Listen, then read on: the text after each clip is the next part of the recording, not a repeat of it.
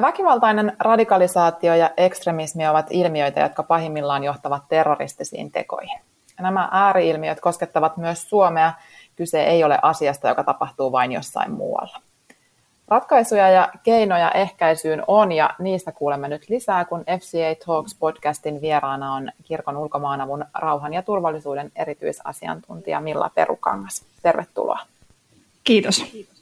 Aloitetaan ihan määrittelemällä näitä termejä, niin tiedetään mistä puhutaan.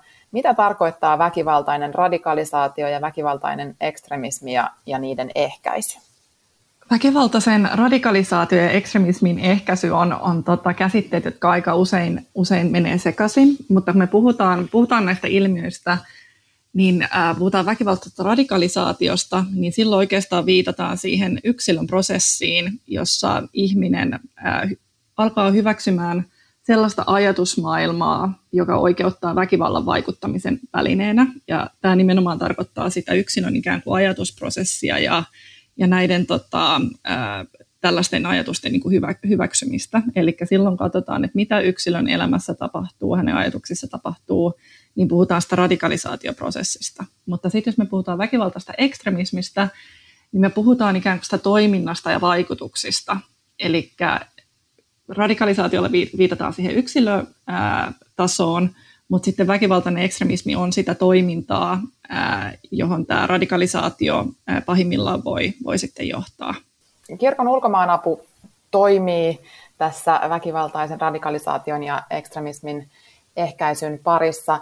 Mistä tämä työ on kuolla lähtenyt liikkeelle? No, kirkon ulkomaanapuhan on, on perinteisesti tota, ää, tukenut ja tehnyt yhteistyötä yhteisöjen kanssa, jotka on ehkä kaikista maailman hauraimmissa konteksteissa, jossa sitten vaikuttaa aika usein, usein monet, monet tota, haasteet siellä yhteisöissä. Ja väkivaltainen ekstremismi on yksi sellainen asia, että jos mietitään vaikka kirkon ulkomaanavun ohjelmamaita, ää, Somaliaa, Keniaa ää, ja muitakin, niin osa, tota, osa sitä, sitä yhteisöjen kohtaamaa ää, arjen ongelma, ongelmaa on väkivaltaiset ääriliikkeet.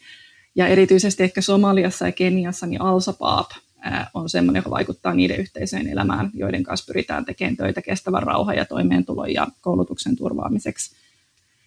Ja erityisesti Keniassa ja Somaliassa kirkon ulkomaanapu on myös tehnyt tutkimusta siitä, että, että mikä voimistaa näitä liikkeitä ja mikä saa, mikä saa ihmiset liittymään näihin liikkeisiin. Tämä on aika merkittävää, jos mietitään, että, että esimerkiksi Afrikan mantereella niin vuosien 2011-2016 välillä niin yli 30, 33 000 ihmistä on, on menettänyt henkeensä väkivaltaisten ääriliikkeiden liikkeiden toiminnan johdosta, niin tämä on merkittävä niin kuin rauha- ja turvallisuuden kysymys ollut koko mantereella – ja jotta me voidaan ennaltaehkäistä väkivaltaista ekstremismia ja ihmisten liittymistä näihin liikkeisiin, niin täytyy ymmärtää tavallaan, että mitkä on ne taustalla olevat, olevat syyt, jotta voidaan ennaltaehkäistä sitä liittymistä ja sitten toisaalta ää, myös niin kuin ratkoa niitä ehkä laajempia ää, kysymyksiä yhteistyössä sitten paikallisen hallinnon kanssa, joka sitten tota, ää, vie tämän yhteiskuntarauhan perusteita, jos näin voi sanoa.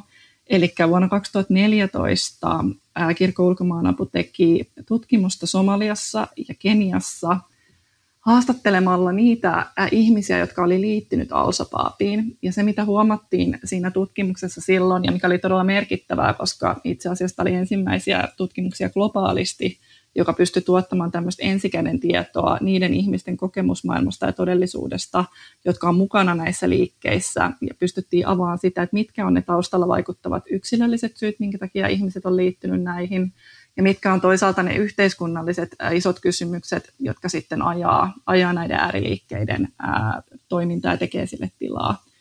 Ja mielenkiintoista on, eli Al-Shabaab, joka vaikuttaa, vaikuttaa Somaliassa, mutta jonne myös niin kuin Keniasta on matkustanut paljon nuoria, niin ää, mielenkiintoinen tässä tutkimuksessa on se, että kun tarkasteltiin ihmisiä, jotka on liittynyt Somaliassa ja sitten toisaalta ihmisiä, jotka on matkustanut Keniasta liittyen Al-Shabaabiin, niin ne, siellä, on, siellä on osittain samoja syitä, mutta merkittäviä eroja myös niissä syissä, miksi liitytään. Ja tämä on ihan hurjan tärkeä tieto sen sen nimenomaan ennaltaehkäisyn näkökulmasta, koska meidän täytyy ymmärtää se syy, että minkä takia ihmiset liittyy, jotta me voidaan rakentaa sitten tukitoimia, ratkoa oikeita, oikeita ongelmia yhdessä näiden paikallisten yhteisöjen kanssa tämän liittymisen ennaltaehkäisemiseksi. Ja esimerkiksi Somaliassa ää, nuoret, erityisesti nuoret miehet, liittyy Alsapaapiin taloudellisten ja toimeentuloon liittyvien syiden vuoksi. Eli se oli se, yleensä se ensisijainen syy, että ihmiset koki, että heillä ei ole mahdollisuutta vaihtoehtoiseen tulevaisuuteen, heillä koulutusta, heillä toimeentuloa, ja nämä liikkeet Alsapap pystyi tarjoamaan heille sen paikan, mihin kuulua sitten toimeentulon, millä hankkii elantoa, ja sitten toisaalta tuomaan turvallisuutta, eli ei ollut luottamusta siihen, että turvallisuusrakenteet ää, maassa pystyy tarjoamaan henkilökohtaista turvallisuutta perheelle tai omalle itselle, niin Al-Shabaabista haettiin sitä, sitä fyysistä turvallisuutta myös ja statusta, joka sitten, sitten tota, nostaa yksilöasemaa yhteisössä. Toisaalta Keniassa, jos katsotaan että niitä alueita, ää, mistä nuoret on lähtenyt Al-Shabaabiin, niin huomataan ää, aika äkkiä, että nämä on sellaisia ää, alueita, joissa tämmöinen ehkä historiallinen marginalisaatio ja yhteiskunnan kehitys ei ole pysynyt mukana sen muun Kenian kanssa, ja tähän liittyy paljon sellaista nuorten kokemaa marginalisaatio, ulkopuolisuuden ja syrjinnän tunnetta, ja heillä ehkä justiinsa sitten se Al-Shabaabin propagandan tarjoama mahdollisuus kuulua ja olla arvostettu ja rakentaa omaa tulevaisuutta niin hurjalta kuin se kuulostaakin Al-Shabaabin leirissä, niin on tarjonnut ikään kuin nuorille sen toimijuuden mahdollisuuden, että he pystyy, pystyy ottamaan aktiivisen roolin oman tulevaisuuden kanssa sellaisessa tilanteessa, että yhteiskunta ei tue sitä heidän osallisuutta, tarjoaa heille niitä positiivisia mahdollisuuksia rakentaa sitä omaa toimeentuloa ja uraa sitten esimerkiksi siellä, siellä omalla kotipaikkakunnalla –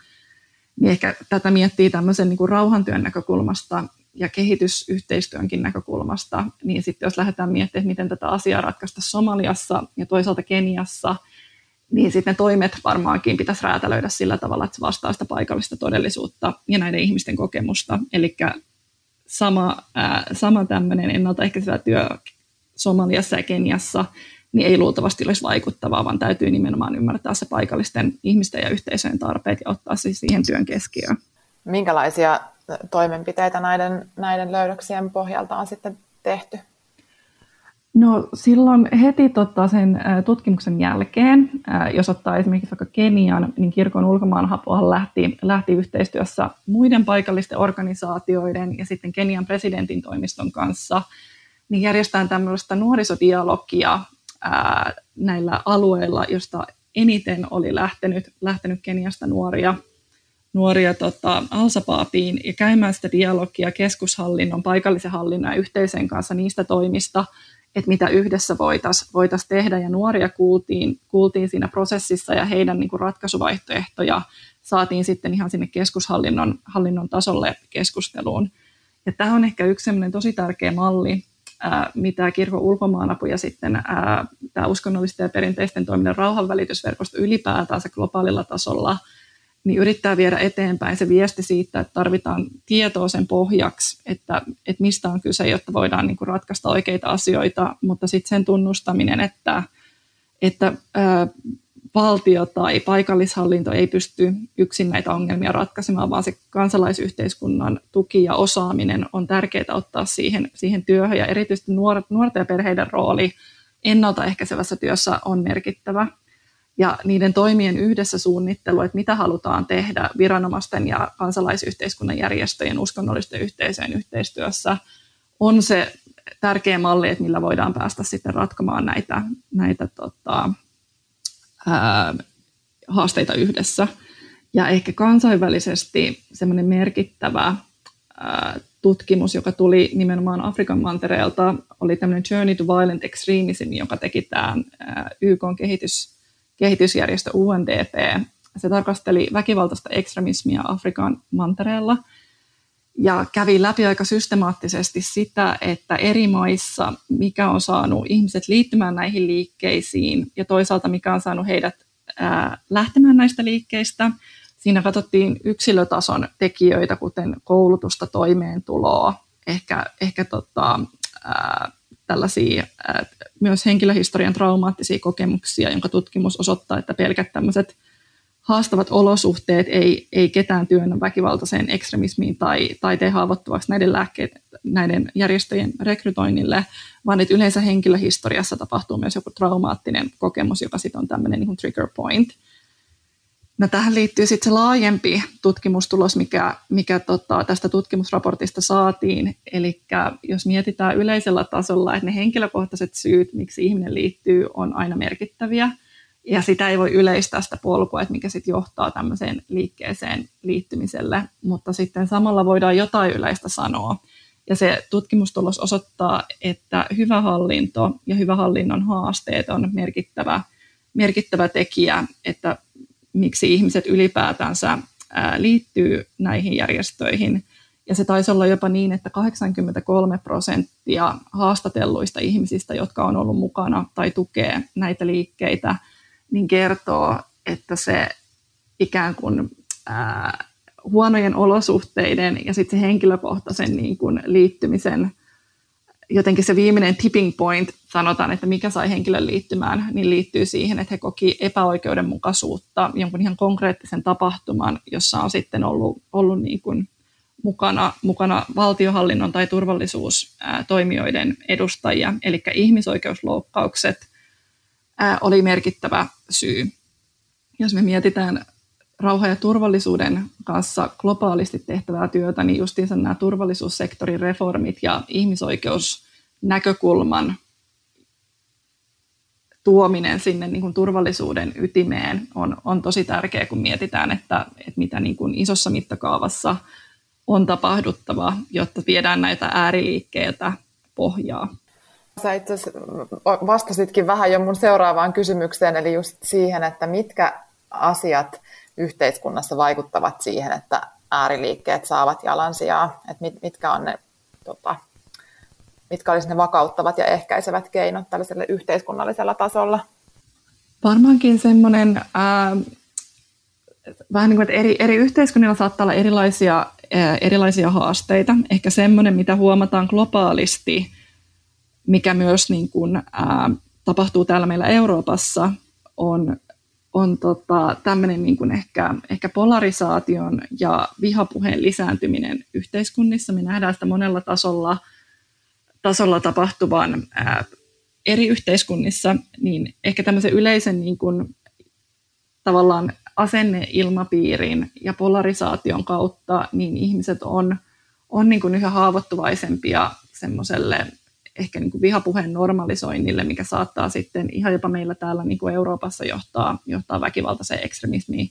Eli jos me ajatellaan sitä, että, että mitä pitäisi tehdä näiden ilmiöiden ennaltaehkäisemiseksi, niin me ei oikeastaan voida pelkästään katsoa kehittyvää maailmaa, maailmaa ja jotenkin ajatella, että tämä väkivaltainen ekstremismi ja nämä ääriliikkeet on, on niin kuin ongelma, joka, joka niin kuin tavallaan tapahtuu ja vaikuttaa siellä – vaan että jos me mietitään sitä ennaltaehkäisevää työtä, niin sitä täytyy joka yhteiskunnassa tehdä yhteiskuntarauhan vahvistamiseksi ja, ja polarisaation ehkäisemiseksi, koska juuri polarisaatio on sellainen asia, mitä kaikki ääriliikkeet kaikkialla maailmassa pyrkii, pyrkii lisäämään, koska se epäluottamus ihmisten ja sitten instituutioiden, yhteiskunnallisten instituutioiden ja ihmisryhmien välillä – on se, mihin nämä ääriliikkeet käytännössä pyrkii, jotta he voi saada tilaa sille omalle, omalle ikään kuin mustavalkoiselle ideologialle. Niin jos miettii, että mitä väkivaltaisen radikalisaatio ja ekstremismin ennaltaehkäisemiseksi pitäisi tehdä, niin, tai missä sitä pitäisi tehdä, niin sitä pitää tehdä ihan joka yhteiskunnassa. Mutta että mitä pitää tehdä, niin se vähän vaikuttaa tai riippuu sitten yhteiskunnan tilanteesta, että mitkä siellä on ne tekijät, jotka jotka tavallaan luo tilaa, tilaa sille väkivaltaiselle ekstremismille. Nyt jos me mietitään ihan sitä Somaliaa ja Keniaa, niin siellä ihan selkeästi tuli toimeentuloon ja koulutukseen liittyvät kysymykset esimerkiksi Somaliassa. Eli siellä jos mietitään sitä laajaa ennaltaehkäisevää työtä, niin varmasti tärkeää on, että näihin panostetaan. Ja toisaalta sitten se koettiin, että, että turvallisuustoimijat, kuten poliisi ja armeija, ää, ei ollut luottamuksen arvoisia kansalaisten, ää, kansalaisten näkökulmasta, niin jotta me päästään siihen tilanteeseen, että kansalaiset voi luottaa, luottaa poliisiin ja armeijaan, niin siinä täytyy tapahtua, tapahtua dialogia siitä, että mitkä on ne ää, tavallaan ongelma-alueet ja sitten, että, että mitä, mitä tarvii tehdä, jotta ihmisoikeudet toteutuu sitten näiden toimijoiden toimissa myös, eli se on sitten ehkä enemmän sitä turvallisuussektorin reformia. Jos miettii, mitä kirkon ulkomaanavun kaltainen toimija tekee, niin me aika usein tuodaan näitä toimijoita yhteen, eli meillä on mahdollisuus puhua yhteisöjen kanssa, kuulla heidän kokemuksia, saada yhteydet esimerkiksi niihin perheisiin, joita tämä ilmiö koskettaa, kuulla yhteisöjen, ää, yhteisön mobilisoijia johtajia, ne saattaa olla uskonnollisia perinteisiä ää, johtajia, ne saattaa olla naisverkostoja, nuorisoverkostoja. Meillä on kontaktit siihen, että pystytään kuuleen heidän näkökulmaa ja sitä, että miten he näkevät, että tässä pitäisi tehdä, koska aika usein paikalliset yhteisöt, joita ilmiö koskettaa, niin myös tietää ne ratkaisut, mitä pitäisi tapahtua.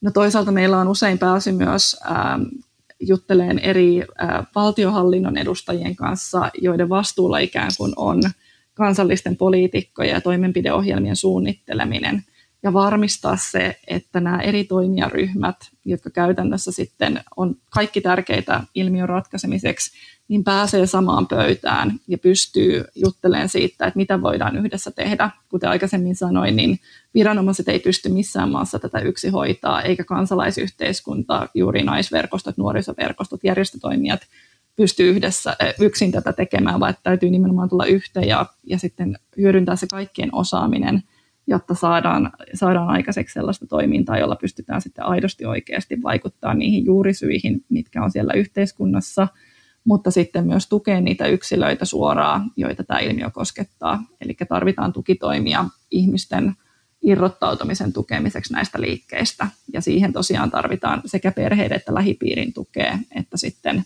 että sitten ymmärrystä siellä, siellä niin kuin politiikan suunnittelun taso, tasolla niistä vaikuttavista tekijöistä siellä taustalla, jotta niitä voidaan purkaa. Mikä on uskonnon ja ideologian rooli tässä radikalisaatiossa?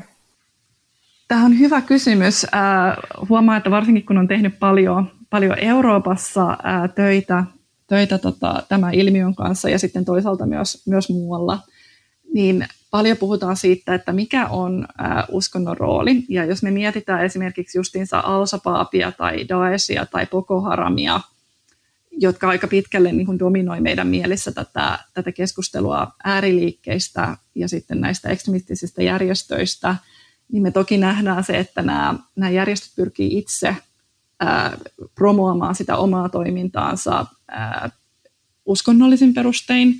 Ja saattaa olla jopa niin, että ihmiset, jotka näihin liittyy, niin ajattelee, että, että tavallaan heidän toimintansa linkittyy, linkittyy tavallaan tämmöiseen ää, ideologiseen ää, uskonnolliseen toimintaan.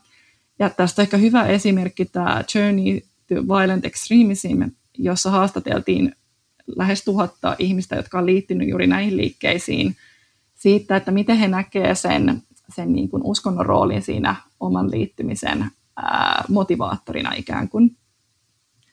Niin ää, lähes puolet vastaajista vastasi, että, että he niin kuin näkee, että, että, tota, että heillä on tämmöinen niin kuin, ää, omaa toimintaa oikeuttava jotenkin kiinnityskohta uskontoon, ja että he itse sanoivat, että tämä on yksi syy, että, että, tota, että miksi, miksi se niin kuin liittyy. Mutta sitten samoilta ihmisiltä kysyttiin, että, että mikä on heidän uskontolukutaito, että kuinka hyvin he tuntee, tuntee uskonnollisia tekstejä, ymmärtää, ymmärtää teologista keskustelua tai on, pystyy itse asiassa edes lukemaan näitä tekstejä. Niin se oli häviävän pieni, pieni osa, joka tota, pystyi näin tekemään. Eli käytännössä me mietitään sitä ääriliikkeiden propagandaa, niin he pyrkii esittämään tavallaan se ideologisen perusteen, jos puhutaan Boko Haramista, Al-Shabaabista esimerkiksi, tai Daesista, niin tämmöisenä uskonnollisena projektina myös. Mutta se, että mitä tekemistä sillä käytännöllä on niin kuin uskonnon kanssa, tässä tapauksessa esimerkiksi islamin uskon kanssa, niin nämä ääriliikkeethän ei edusta islamin uskoa.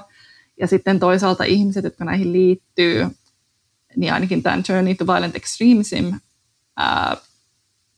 tutkimuksen perusteella niin ei ole hyvin, hyvin, hyvin syvällisesti ymmärrä sitä, sitä niin kuin, ikään kuin ää, teologista ää, uskontoa, tai voidaan sanoa, että heillä on heikko uskontolukutaito ylipäätänsä, ja ehkä juuri tämä koulutuksen puute altistaa sitten ihmisiä, ihmisiä niin kuin tällaiselle propagandalle ja omaksumaan tällaisia ääriideologioita ja tavallaan ymmärtämään jotenkin uskonnollisesti perusteltuina siinäkin tapauksessa, että näin ei ole, kun ei ole ikään kuin sitä koulutuspohjaa kriittisesti arvioida tätä, tätä näitä narratiiveja.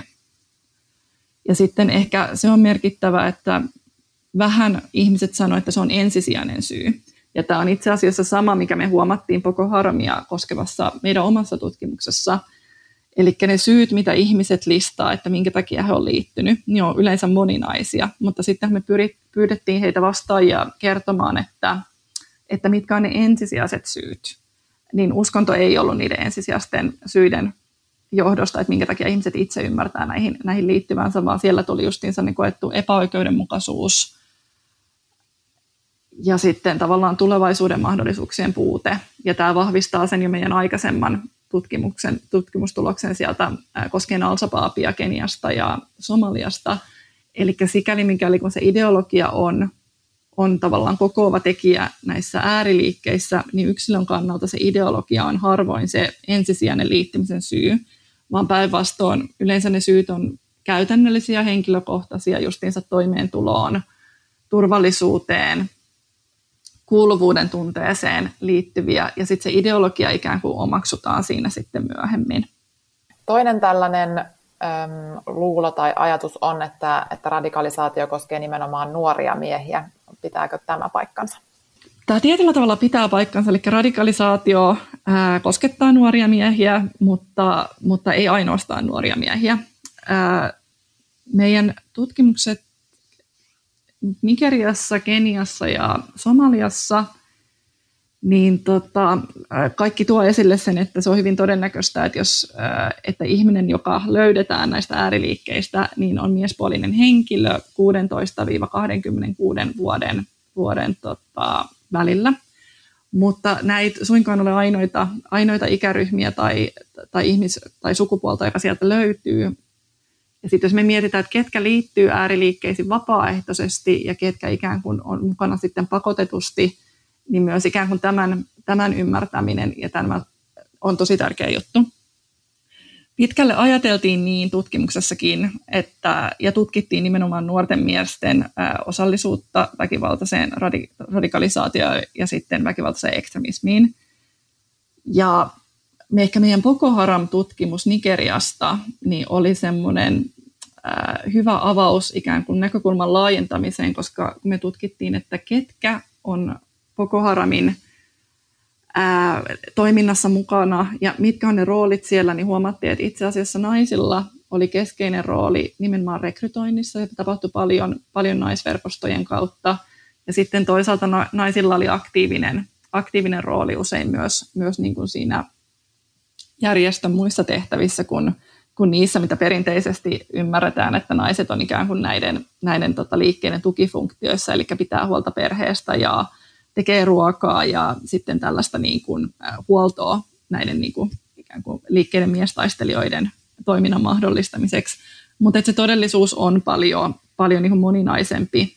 Ja sitten jos me mietitään, mietitään esimerkiksi ihan vierastaistelija-ilmiöä, Euroopasta lähteneitä ihmisiä, liittyy Irakin ja Syyrian konfliktissa syntyneeseen Daeshiin tai ISISiin, miten se myös tunnetaan, niin siellähän on, on joukossa on, on miehiä ja on naisia ja, ja valitettavasti myös, myös joukko lapsia sitten perheiden mukana, mukana Euroopasta sinne matkusti.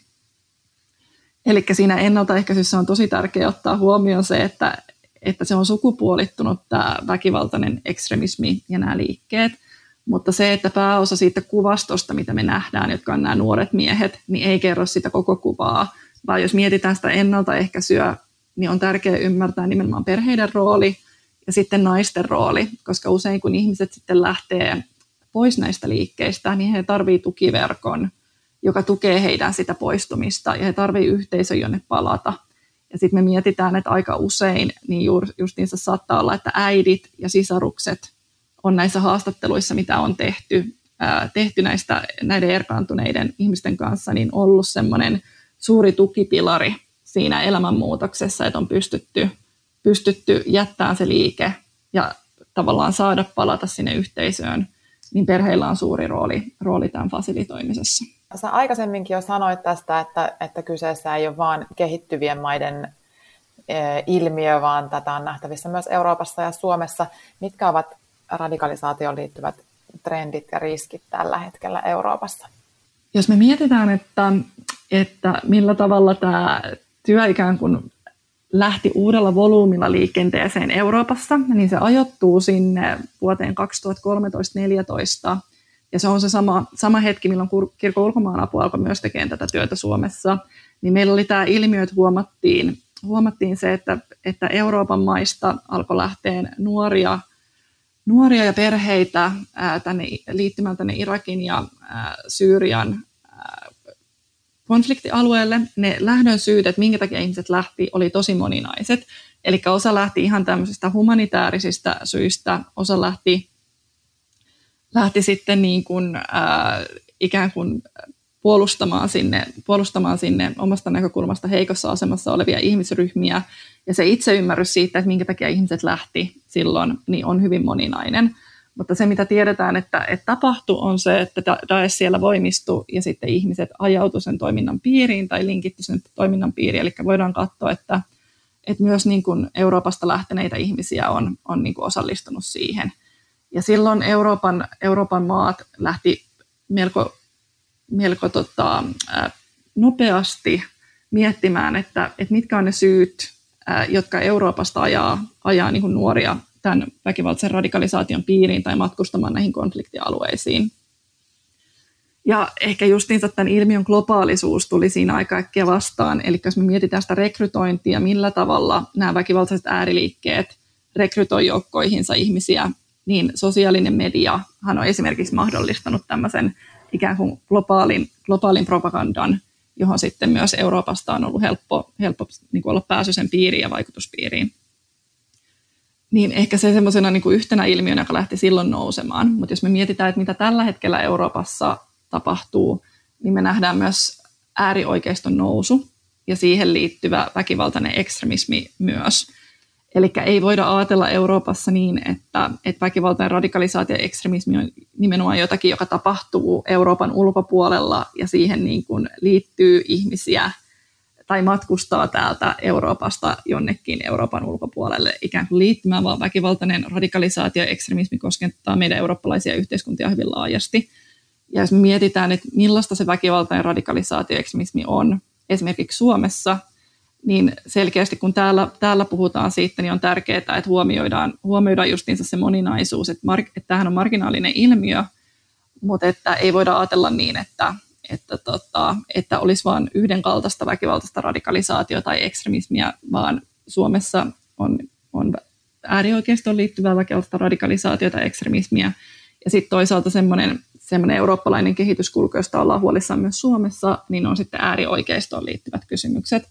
Eli käytännössä tämmöinen väkivaltainen ekstremismi ei ole sidoksissa mihinkään yhteen tai tiettyyn ideologiaan, eikä missään nimessä mihinkään yhteen uskontoon, vaan se on nimenomaan toimintaa, jota oikeutetaan väkivallalla ja maailmankuvalla. Ja näitä maailmankuviahan on hyvin monenlaisia. Ja esimerkiksi tämmöiset hyvin niin kuin eksklusiiviset, mustavalkoiset, ää, rasistiset ää, maailmankuvat saattaa helposti olla sellaisia, jotka johtaa väkivaltaiseen ekstremismiin, mitä me ollaan niin kuin esimerkiksi Norjassa todistettu, todistettu tota, jo aikaisemmin esimerkiksi tämän Breivikin tapauksen johdosta, että että se kuvasta, mitä väkivaltainen ekstremismi on, on, on, tota, on hyvin moninainen ja me ollaan yhteiskuntina aika, aika moninaisten liikkeiden toiminnan ennaltaehkäisy edessä.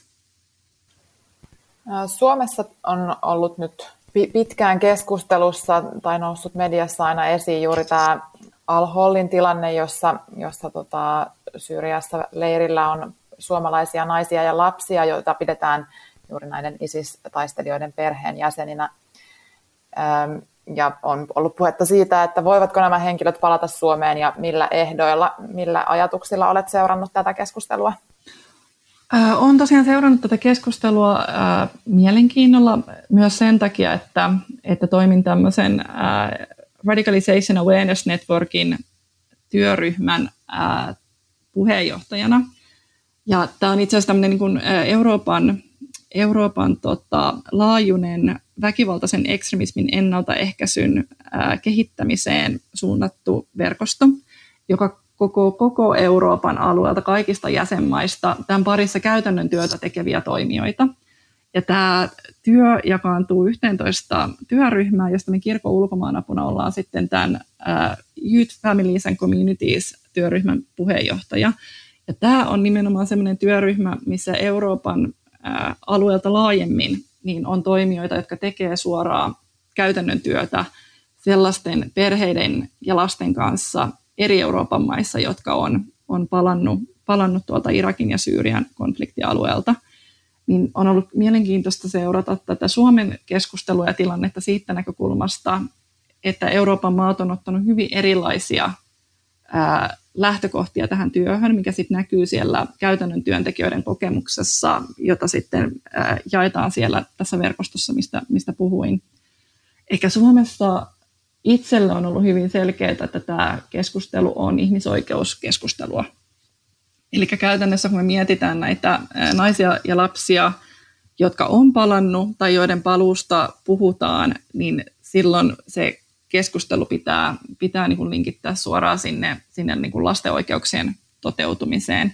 Eli on pitänyt aika rajuna, rajuna niitä puheenvuoroja, jossa sitten ikään kuin ajatellaan, että, että olisi jollain tavalla hyvän hallinnon tai oikeusvaltioperiaatteen mukaista – jättää nämä, nämä lapset vanhempineen esimerkiksi sinne, sinne konfliktialueelle, vaan että kyllä, kyllä meillä niin kuin suomalaisena yhteiskuntana on vastuu lasten oikeuksista ja, ja niiden toteutumisesta, ja se ehdottomasti velvoittaa meidät, meidät tota noin, tuomaan nämä lapset, lapset sieltä takaisin ja tarjoaa heille mahdollisuus, mahdollisuus tota, normaaliin elämään täällä Suomessa. Mitkä sitten ovat oleellisia asioita huomioida siinä kohtaa, kun henkilö irtautuu ääriliikkeestä tai sen vaikutuspiiristä? Varmasti jos mietitään yksittäisen henkilön kannalta, niin tärkeää on se, että jos ihminen haluaa irtaantua tämmöistä ääriliikkeestä, niin tämän ihmisen kanssa keskustella siitä ja ymmärtää niitä syitä, että, että minkä vuoksi hän on alun pitäen liittynyt – ja sitten tarkastella sitä tilannetta, että onko ne ikään kuin ne haavoittuvaisuustekijät, niin onko ne poistunut vai tarviiko tämä ihminen ehkä jotain, jotain tukea, tukea tavallaan siihen erkaantumiseen. Niin sen ymmärtäminen, että jokainen ihminen on yksilö ja ne syyt, että minkä takia ollaan liitytty ja toisaalta ne syyt, minkä takia halutaan erota, niin on hyvin henkilökohtaiset. Niin jotta voidaan tukea ihmistä integroitumaan takaisin niin kuin, ää, tällaiseen normaaliin ää, yhteiskuntaan – ja sen ää, normaali yhteiskunnan niin kuin pelisääntöihin, niin on hyvin tärkeää tehdä yhteistyötä tätä ihmisen kanssa. Sä aikaisemmin tuossa mainitsit jo tuon värväyksen. Se kuulostaa jotenkin niin uskomattomalta, mutta tapa, tapahtuuko tätä esimerkiksi Suomessa ja minkälaisia ne väylät on, jossa ihmisiä rekrytoidaan tai värvätään? Meillä tuli Suomeen koskeva tutkimus, ää, olikohan se 2000 olisiko ollut 17 oli tämmöinen Siponur-tutkimus, joka nimenomaan tutki sitä, että, että millä tavalla esimerkiksi nuoria on rekrytoitu Suomesta liittymään, liittymään ää, Irakin ja ää, Syyrian alueella ää, Daeshiin. Ja se, mitä siinä, siinä tutkimuksessa pystyttiin todistamaan, on se, että aika paljon se rekrytointi tapahtuu tämmöisenä sosiaalisen median kanavia hyödyntävänä ja ikään kuin verkosto ja vertaisrekrytointina. Eli nuoret helposti kiinnittyy johonkin toisten nuorten kautta joihinkin keskustelualustoihin, jossa sitten saattaa olla, että toimii ihan tällaisia niin kuin liikkeiden ammattirekrytointeja, rekrytoijia. Joten se sosiaalisen median platformi ja sitten semmoinen niin kuin verkostomainen ää, ja myös tämmöinen niin kuin ehkä vertaisrekrytointi ää, on yksi. Ja sen takia on tosi tärkeää, että meillä on nuoret mukana tässä ennaltaehkäisevässä työssä – sen suunnittelemisessa ja sitten toimijoina, koska he tuntevat sen nuorten todellisuuden, he on niissä paikoissa, missä, missä tota, näitä haavoittuvuustekijöitä on ja he pystyvät siellä toimimaan. Eli meillä on esimerkiksi Suomessa tosi paljon yhteistyötä nuorisojärjestöjen kanssa, se nuoret on, nuoret on yhteistyössä viranomaisten kanssa kertomassa siitä todellisuudesta ja mitä tukea he tarvitsevat, jotta he voi olla tota, ennaltaehkäisemässä tätä. Niin se ehkä yhtenä esimerkkinä. No sitten se, mitä nähdään nytten, ehkä justiinsa lähi, lähinnä linkittyen äärioikeistoon, jota on Suomessakin tutkittu jonkin verran, niin on tämä pelimaailma. Eli kyllähän nämä rekrytoijat pyrkii tavallaan rekrytoimaan nuoria siellä, missä nämä nuoret on. Ja ehkä juuri nämä digitaaliset platformit on, on niin kuin yksi, mutta sitten ihan selkeästi peli, pelimaailma on toinen. Eli siellä aktiivisesti havainnoidaan sellaista, sellaista rekrytointia ja, ja niin kuin, ehkä propagandan ja, ja sitten niin kuin vihapuheen normalisointia.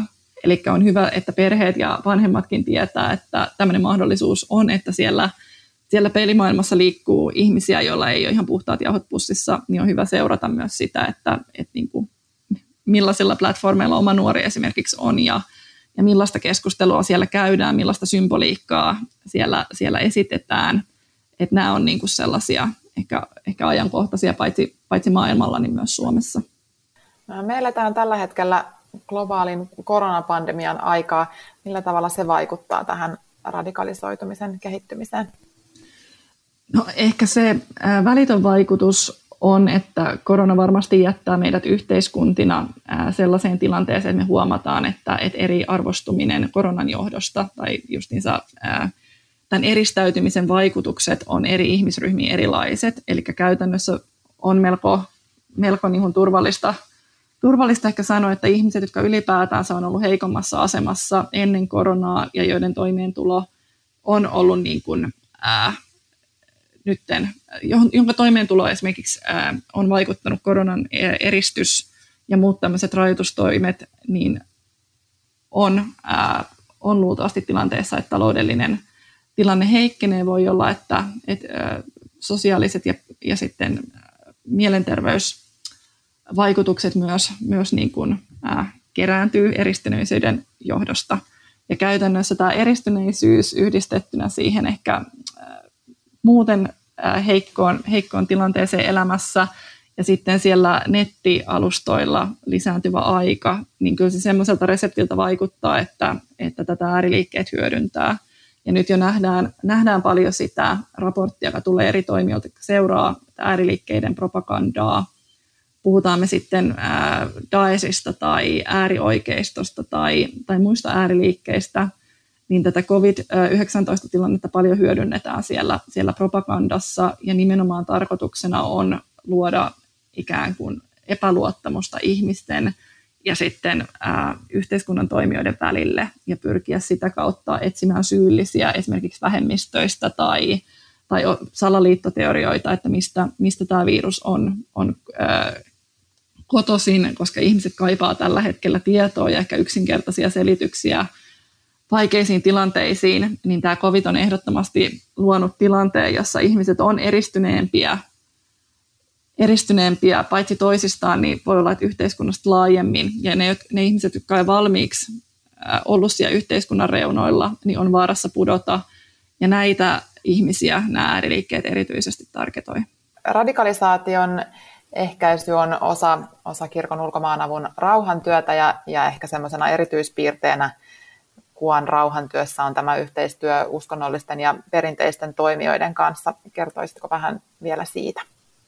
Kyllä, eli aikaisemmin kun tuossa kysyit, että, että mikä on uskonnon rooli tässä ilmiössä, niin toivottavasti toi hyvin esille, että itse uskonnon rooli ilmiössä niin on, on niin kuin vähäisempi, että se on vain osa sitä ikään kuin propagandaa, mitä ääri, ääriliikkeet hyödyntää – mutta uskonnollisilla yhteisöillä ja toimijoilla taas toiseen puoleen niin on aivan, aivan valtava rooli tässä työssä. Eli jos me mietitään, mietitään ää, väkivaltaista radikalisaatio ja ekstremismia, niin sille tyypillistä on se, että ihmiset, joita se koskettaa, niin he kokee haastavaksi hakea apua ehkä siihen elämäntilanteeseen sen takia, että tämä on kamalan stigmatisoiva teema niin me ollaan hyödynnetty sitä rauhantyöosaamista, mikä ollaan kehitetty yhteistyössä uskonnollisten ja perinteisten toimijoiden kanssa maailmalla, niin sekä maailmalla että täällä Suomessa. Eli jos me mietitään, että ketkä on siellä paikallisella tasolla, missä se ennaltaehkäisy ja ihmisten tukeminen arjessa tapahtuu, niin ketkä on siellä. Ja ne on nimenomaan uskonnolliset yhteisöt monesti. Ja silloin kun ihmisillä on elämässä tämmöinen kriisi, niin uskonnolliset yhteisöt pystyy, pystyy ohjaamaan heitä palveluiden piiriin ja toisaalta ole, ole niin kuin osa sitä, sitä sen ää, yhteisön kanssa tehtävää työtä, jotta, jotta sitä polarisaatioa ja stigmaa pystytään, pystytään vähentämään. Ja nämä menetelmät on hyvin, hyvin samankaltaisia, mitä hyödynnetään sitten niin kuin rauhantyössä maailmalla. Eli juuri uskonnollisten yhteisöjen ja toimijoiden rooli siinä ihmisten tukena arjessa ja sitten toisaalta sen niin kuin ehkä asenne työn tekeminen yhteisöissä ja arvojohtajuus niin on sellaisia suuria resursseja tässä työssä.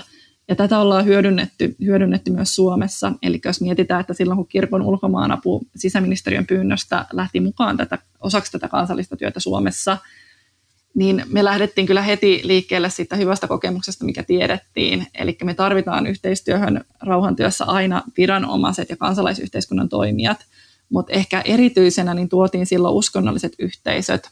Eli me lähdettiin kehittämään tätä työtä alun pitäen Suomessa uskonnollisten yhteisöjen kanssa. Eli meillä oli, oli, oli kristittyjä kirkkokuntia mukana, oli islamilaista yhdyskunnista ää, imaameja ää, mukana, oli juutalaista seurakunnasta edustajia mukana, kun lähdettiin miettimään, että mikä on se uskontojen positiivinen rooli tässä, tässä työssä ja miten sitä voidaan sitä osaamista hyödyntää.